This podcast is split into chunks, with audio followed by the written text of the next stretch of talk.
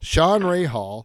I we were talking off the offline that w- w- when I first saw your results, your name pop up in the results and box scores and stuff.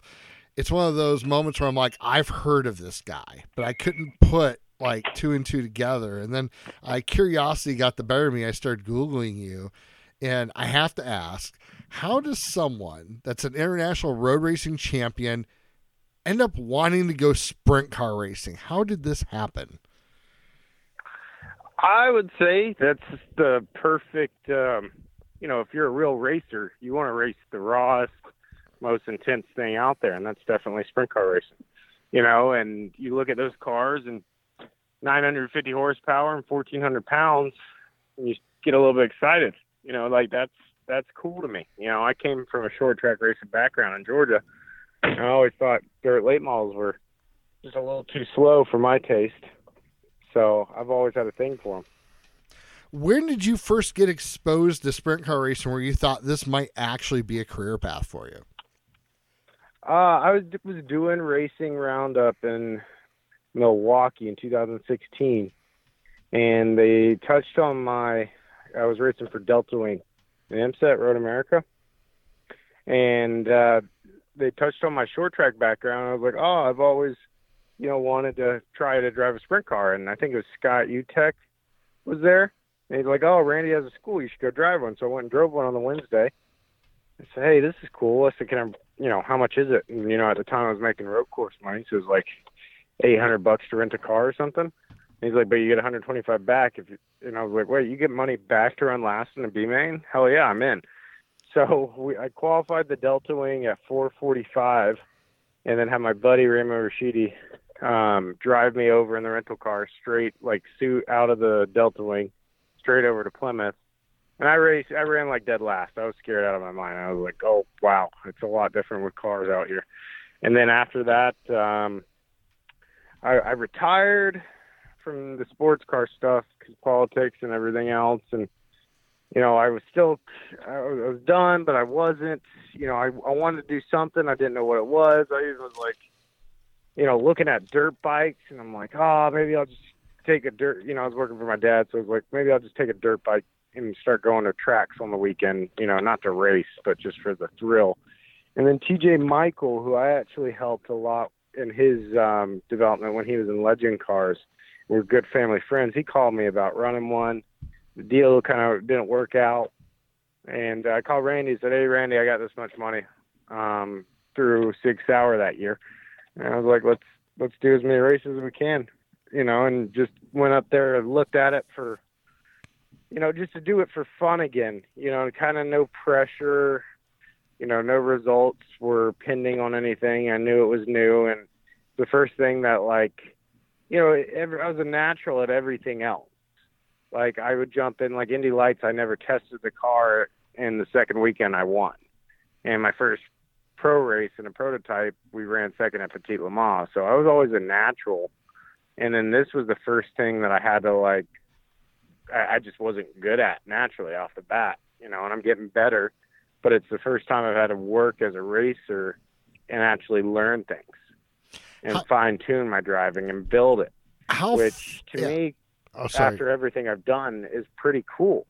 There's like a huge respect factor for that, you know, and I I love the fact that I'm having to learn again, and I know I will be good at some point, but uh, you know these guys have 15 years on me, some of the some of the good guys, so uh, I got to work harder. Well, the good news is you're still in your 20s, so it's not like you know you're you're way behind the curve. But you know, I was going to ask for someone that has had things come so naturally. It wasn't frustrating at all at the end of the night or anything, or there ever moments like that because everything had come so natural to you that uh, when you're running in the B main with IRA, it's kind of like, whoa, wait a minute, how come this isn't clicking? Uh, I tell you what, it's um, it's more so frustration of wanting success earlier. Like me and Randy, Randy wants it as bad as I do for me because he knows how committed I am and knows what I'm going to be capable of. So it's one of those situations where, like, yeah, there's moments where we're frustrated and we're, you know, emotions are raised at the end of the night. But then it's like when we sit down and think about, it, we're like, wow, you only got 20 races in a 410, and you're, you know, you just were battling with Snyderman, and you hit a barrel and broke the front shock off, and still ran second, like second in a B main. You know, like there's definitely been those nights, and those there's those nights where I was lost. I think at the beginning of this year, you know, a little bit, and just was getting to the point of, you know, eh, driving the car hard enough in the 410 is everything, and then once you get to the point of driving it hard, then how you attack the cushion, then how you run the bottom, then how you set the car up is completely different. So you just got to take it with salt, you know, and, and and enjoy the process. Is there anything at all that transfers between your previous racing experience and road racing or anything else to what you're doing now? Um, not at all. Nothing. Uh, the only thing that um, Randy said he wishes is that I had never raced a car before coming to him because it would have been easier to get me up to speed. Gotcha. Too many bad habits, or what is it? It, it everything's backwards. Like you, you got to think about it. Like you're hitting your apex. You're, you're like you hit your apex with your left front if you're turning left in that in a road course car, an asphalt car, and in, in these cars you're hitting the apex with the right rear. Fundamentally, that's different. Um, you do your speed adjustment before the corner in a in a road course car an asphalt car, and here you do it in the middle of the corner. You know, because you still got to drive it in on the right rear. So fundamentally, everything's different. And I was so busy doing all the asphalt stuff that like there's a huge disadvantage when you haven't like grown up on dirt tracks. You know, like me and Tyler Courtney were talking about it one time. I was like, yeah, you, the difference is like you grew up still going to dirt tracks and watching this and understanding this. You know, like I've been to one sprint car race before I did it in person and watched one dirt late model race in my entire life before I actually raced on dirt. So wow. it, it, it's it's so completely different. I think, you know, like even how you set up the car. Now, don't get me wrong. If you put a stiffer right rear bar in, right, and you stiffen up that tire, it's going to get looser. Like that's similar. But how you do it fundamentally, and then and then also realizing how to deal with wing speed and how to deal with how the wings actually designed when you're leaning on the arrow and you're kind of getting to the, you know, to that point in qualifying. Um, how to lean on the side of the wing as well is, is something that's been very new. And I'm a pretty technical guy when it comes to all that stuff, so it's been a huge learning curve. Of your fellow competitors, who's been the biggest help to you so far since you've made this transition?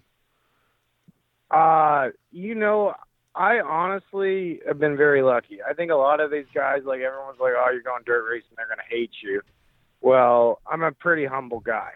Like I've been to the top. I've been like some of these guys that are winning all these dirt races in a different form of racing, a different discipline.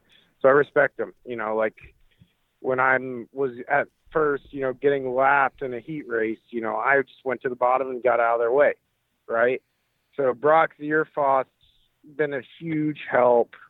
Um, Terry McCarl, the McCarls as a group have kind of reached out and we've kind of made some friendships there and uh, and Hunter Schuerenberg as well.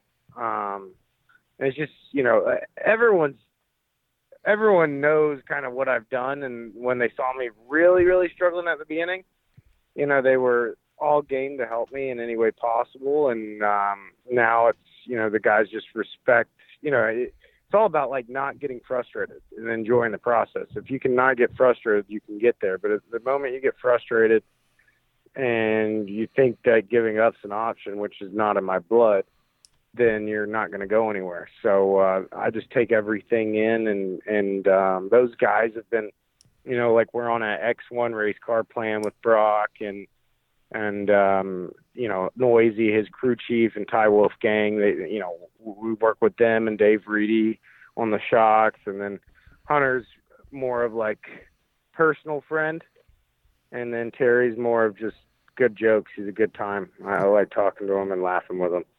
Yeah, finding people in this deal that are fun to be around isn't too hard. So it's the most everyone's pretty. Yeah, no, it's it's it's different. You know, you like you go to the road course track and and you walk around and these guys got their like you know not their chest bowed out because they don't got a chest because they're all skinny little sticks, but like you know there's a, there's like a you, they hold their head up, right? Like and and there's a like a arrogance like you don't want to be friends with that guy and you know like if you're racing the hell out of someone and and they get you at the end of the night in dirt racing you just know you got to be better than him. You can't get mad that he's better than you, and, and it's a different concept. You know, you don't have balance of power, and you don't have driver ratings, and you don't have bullshit. You just, you know, you show up and you do your job, and if you get beat, you work hard. You know, and these guys are all work on their own cars. You know, like I remember, like I went to the shop one time and started turning wrenches on my road course car, and um, just because I, I was bored and I was friends with all my mechanics, which was um, you know, that was kind of a weird, weird situation, even road course, because it's just where I came from. You know, I'm like, yeah, I want to go to dinner with the mechanics. You know, I want to hang out with these guys. You know, these guys work work on my car. I start turning wrenches. The team owner goes, "What the hell are you doing? Put that down." and so Polizzi was like, "No, no, I never want to see you have a wrench in your hand again." And I'm like, "Why?" I'm like putting a piece of body work on. Like, I know what I'm doing. He's like, "No, like drop the wrench. Come have a coffee." so it's a different element, but it's um I mean I enjoy it. I can build a sprint car from top to bottom now. Done it three times, so um you know I I think that also you know your your crew everyone's working hard. You know you don't really have like anyone just showing up or yeah I know there's some people who are buying rides, but you know usually the people that are buying rides that are good enough are about to get hired you know, in, in road course racing, you have people that are still buying rides and considering themselves professionals. So uh, I love. I mean, I absolutely I, I smile day in and day out. I've never been happier than I am right now. What's one thing that we do in sprint car racing that you think sports car racing could learn from? But in turn, what's one thing from sports car racing you think that we could take into sprint car racing, maybe do a little bit better? Um, I think the only mistake in development as a driver from the asphalt point of view is not like even if you're going that direction to asphalt, I think you should race something on dirt, and you shouldn't. Have, you don't need to necessarily do it at a high level, but you should be like like I I'm developing. Uh, a, a road course driver, Noah Ping, out of uh, Georgia, and uh, we even put him in the dirt school and it and it taught him some fundamentals about you know they call it oversteer they don't call it loose. You know they, he learned some fundamentals there that's you know kind of saved his saved him in a couple of times and got him out of wrecks and uh, it's made him better in the rain and stuff like that. As for road course you gotta I, tell you I don't think anyone I, a lot of these guys think it's really cool what I'm doing, but a lot of these guys don't even want any part of it because they're just like, that's awesome, but like I don't know like what you're talking to me and how the car's handling and like what you're dealing with. Like that might as well be like going and trying to be a pro football player. Like it's it's such a different world. But I think dirt translates to asphalt more so. But when you don't have any dirt experience, uh, everything on asphalt kind of makes you think the wrong way.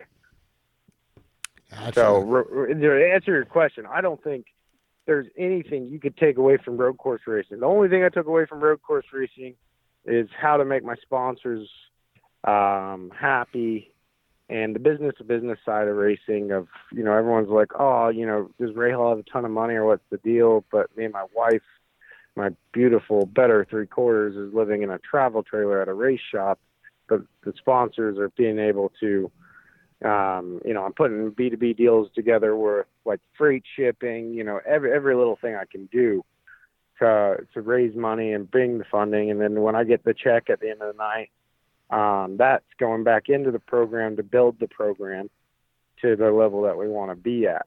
So um, it's a it's a hard working deal, and it's kind of like okay, you hustled your whole life for 10 years to become a professional road course racer, then you said I'm not going to do that anymore so now you got to kind of like take that humble pie and go back to work and know that like I looked at my wife and I'm like, this is going to be like a rough deal. Like this isn't going to be easy. This, you know, I'm we're washing cars, my wife gets out there and washes cars with me. I mean, she's you wouldn't believe it. You, you, you, she's just she's just overly supportive and overly involved, uh, making sure that we're able to, uh, you know, chase this dream.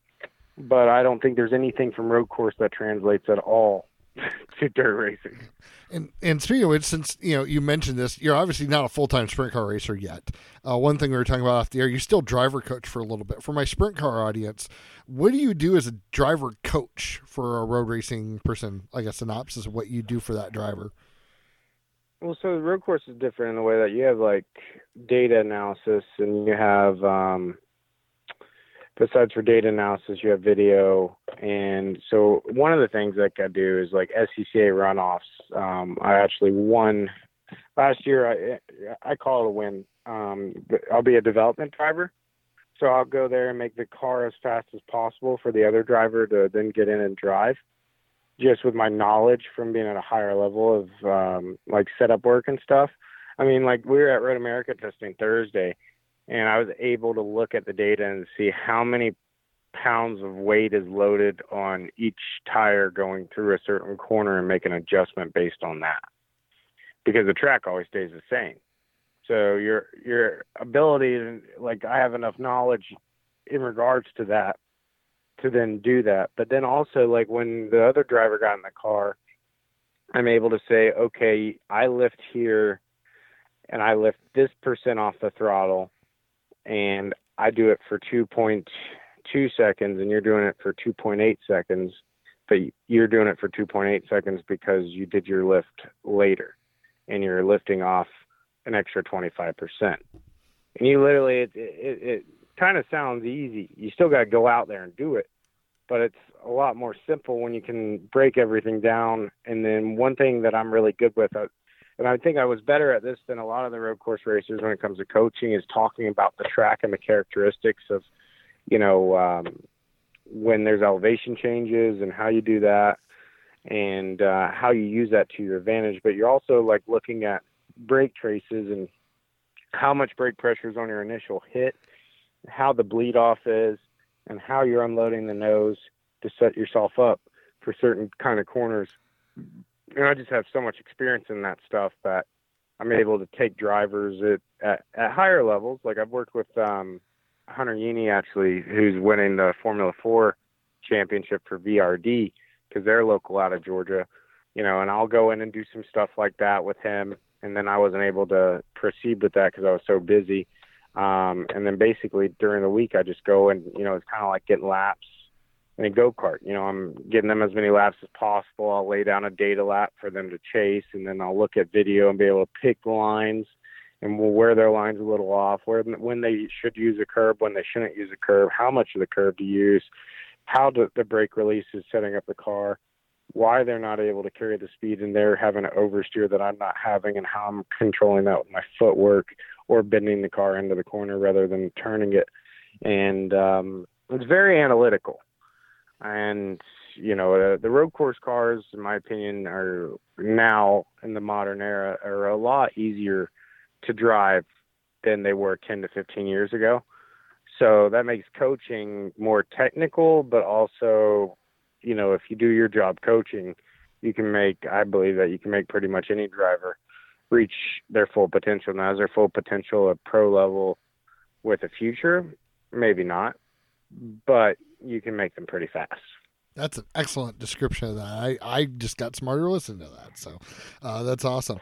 um, you know, one thing I heard you mention, not to harp on the negative too much, but you, you mentioned driver rankings, which is something I was exposed to a couple years ago. I didn't realize how that all worked. Do you think that that system wasn't in place and some of the other things like that, do you think you'd still be road racing, or do you think you'd still probably would have ended up on this path? Uh, I wish I would have went sprint car racing sooner before the politics even really got to me. To be honest, it, here's the thing: is they opened up a can of worms with auto racing the second that they allowed carbon brakes and traction control. And and with carbon brakes, you could jump in a road course car tomorrow And after the brakes are at heat, you could brake as deep going into turn five at Road America as I could. Now, how you exit the corner, that's, you know, that takes practice, right? But also, when you exit the corner, you can stand on the gas and the traction control will cut cut it out. I mean, does it completely cut out the engine? No, like you can still spin the car out if you're just completely careless. But it made it pretty easy to drive at that level. So then now you got all these manufacturers getting involved and then you got different weights and all these different manufacturers are, you know, they're designed off of a street car even though they're a proper built race car. The weight distribution is different, but everyone's on the same constant tire. So now you have a you put IMSA in a situation where now like the Ferraris were the strongest cars for a long time. So what do the Ferraris got to do? They got to take away horsepower from the Ferrari, or they got to add weight to the Ferrari. So what happens when that happens? Then you get smart. So now you're going out and your BOP is good, but you're not allowed to push and practice and there's some races that you got to give up because like you know it, it sucks like you go to Daytona and, and you know if you run really good at Daytona you're going to get a weight penalty going in to Sebring where weight's your enemy. And if you're in like the Lexus, like our tire deck was bad at Sebring in 18. I think they sh- figured some stuff out now because I see Jack Hawksworth and Aaron are running really good for Vasser right now. Um, but the tire wear is really bad. So it's like we're going to the practice, and I'm and this was with a different team that's running the operation than now. But like we go into the practice, and it was like my second lap in the car, and they're like pit, pit, pit, pit, and I'm like, okay, like I don't know what's going on. Every everything on the dash is fine. They're like, you know, so and so hops over the wall and says, hey, we can only go this lap time under testing, and I'm like, it's my first time in the car, and I'm like, well, how am I supposed to push the car to the level? that I need to push it to and get everything out of the car and then figure out how to back it up when I haven't had that opportunity yet. But now you're playing a game where you don't want to show your cards and that's not fun. That's not racing. You know, like I, I, and I'm not saying I'm not taking anything away from road course racers. Um they're frustrated with it too. They hate it too. They wish it would go away, but it's unfortunately what the times and technology has kind of done to the sport a little bit. Um, so that's a one of politics. It, it's not that IMSA is like picking for Ferrari to win this race or Porsche to win this race. It's literally just they are constantly under the gun to try to get things right and get the cars as even as possible. But how are you going to get the cars as even as possible when everyone's playing games? Driver rating wise, um, I got moved to gold when I was 18, and then my Indy Lights deal, my full season deal that ends up at Eliseo was going to put me in fell through. I then couldn't be the long race driver for a team that was a backup plan because I was gold at such a young age because I was so fast and then I went to Europe in LMP3, and it's more of a silver based series in that class. And the first year I was with a new team to the series, and there were, they still left me gold in 16. Then they moved me down to silver. So being a gold, I was only allowed to drive an hour. At being a silver, I was allowed to drive two hours of the race. But you're paired with the bronze, which is the lowest driver rating. So if you're a gold, then your bronze has to do three hours, and you can only get to do one hour. But the difference in speeds from a silver to a bronze are pretty much no different, or not not a silver to a bronze, a silver to a gold are pretty much no different. So then you're kind of like, shoot, I don't like I love finishing races, but I don't want to finish this race because what if I get moved to gold next year and you're under the gun for when those driver ratings come out? You know, like man, if I like when you're on that bubble of like you're not like a factory driver yet or you're driving for a manufacturer, but you're jumping in all these different kinds of prototypes and stuff. And it's very, um, you know, like I couldn't do a deal that I was going to do this year, which I'm glad I didn't now with how the sponsorship worked out and us getting, you know, rookie of the year and, and where we're going to a full time basis in the sprint cars.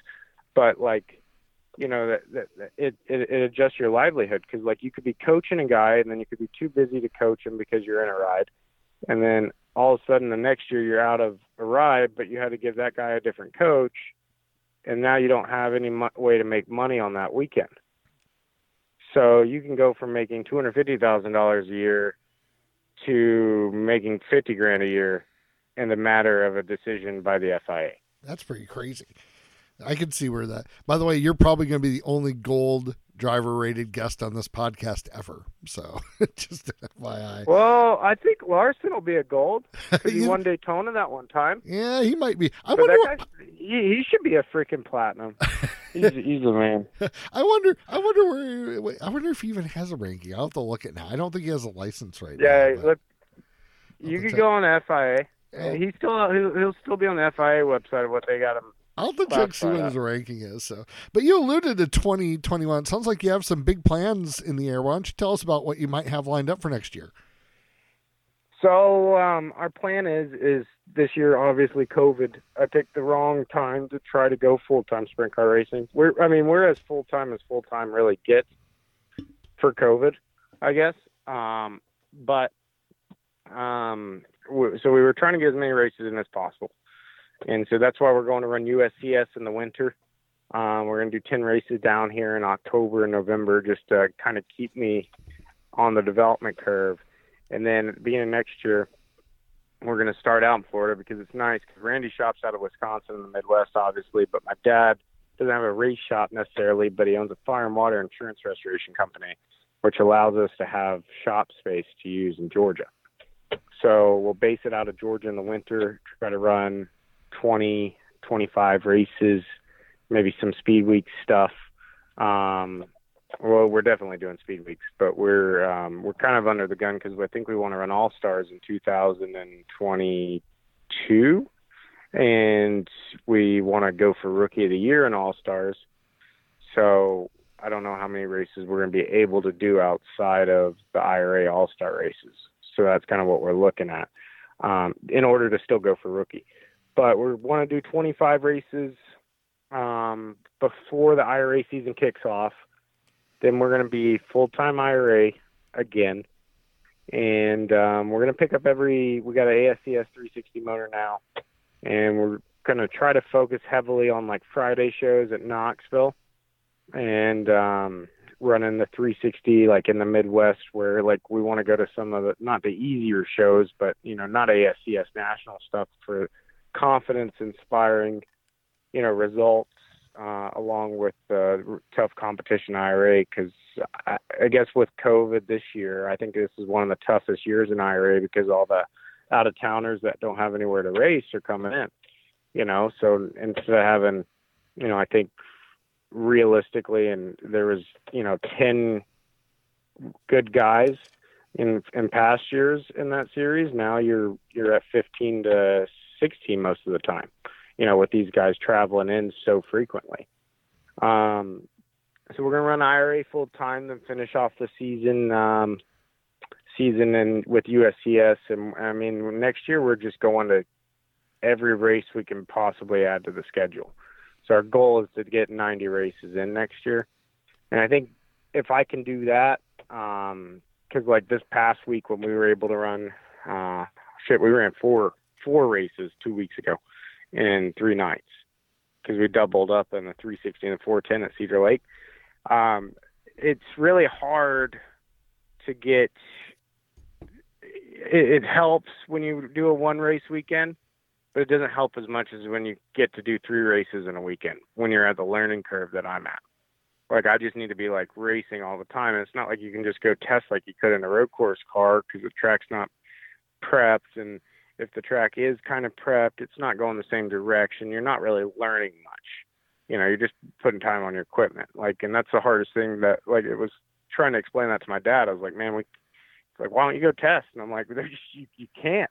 You know, the, the testing does nothing because the track's not prepped. So uh, our plans for next year, we got a, we got a couple new partners coming on board.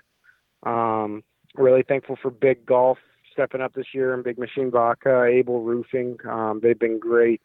And uh, SU Group and then Star Pharmaceuticals recently came on board. And uh, we got a couple more coming on board for next year to turn into kind of a full time operation and uh, kind of eat breathe, sleep sprint car racing, and um, still have a couple drivers that I'm going to focus on development, and I'll do that during the week.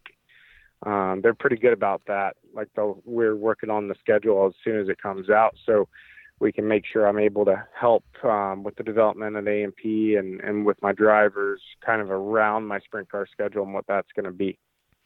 One last question: the five-year plan for your sprint car career. Where would you like to see yourself in five years? Um, five-year plan. I mean, I, I I'm not gonna lie to you. You know, I think uh, World of Outlaw is where me and Randy see ourselves going in five years. Um, how we get there and logistically when it makes sense, how to make sense of it. Um, this is the purest form. Like my wife asked me the other day, um, you know, like, would you go back and do like the Indy 500? Like, I would do one race, you know, I do an Indy 500 or something like that. But like, I I think I want to be at the top level of sprint car racing, which obviously is World of Outlaws, more than I've ever wanted to go to IndyCar or NASCAR or Le Mans or be in a factory ride. Um, that's that's without a doubt.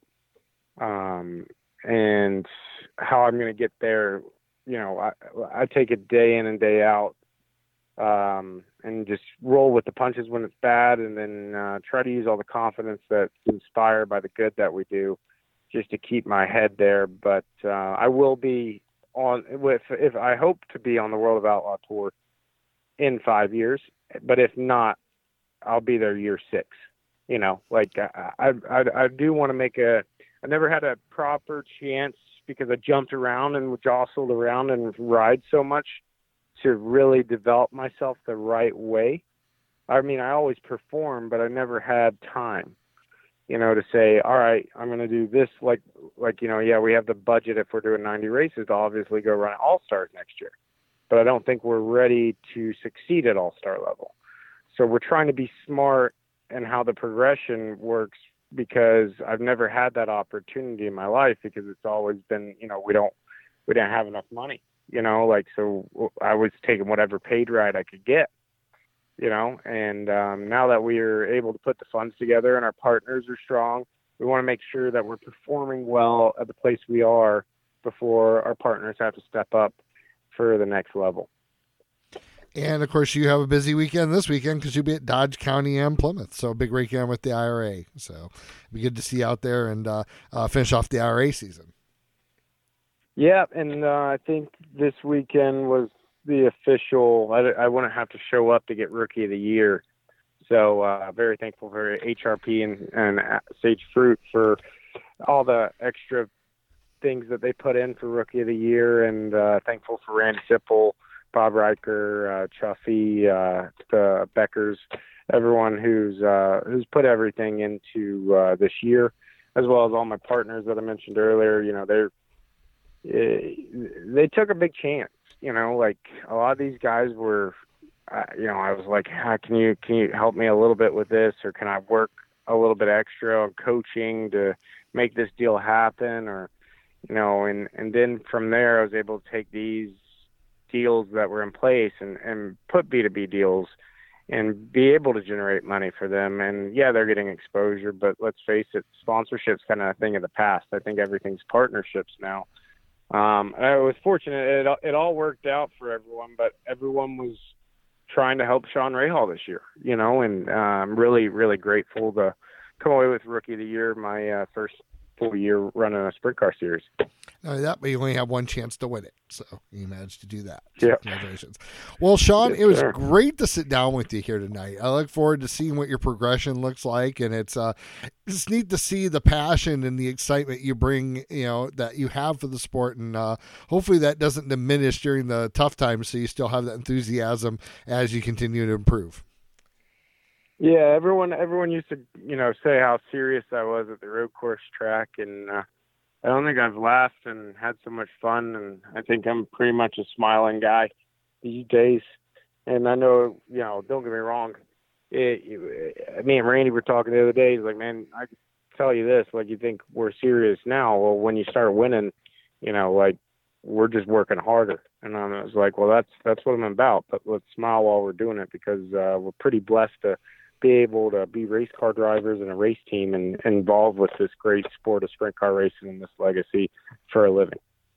All right, Sean, I appreciate it. Best of luck this weekend, and hopefully we'll see you down the road somewhere. All right, looking forward to it.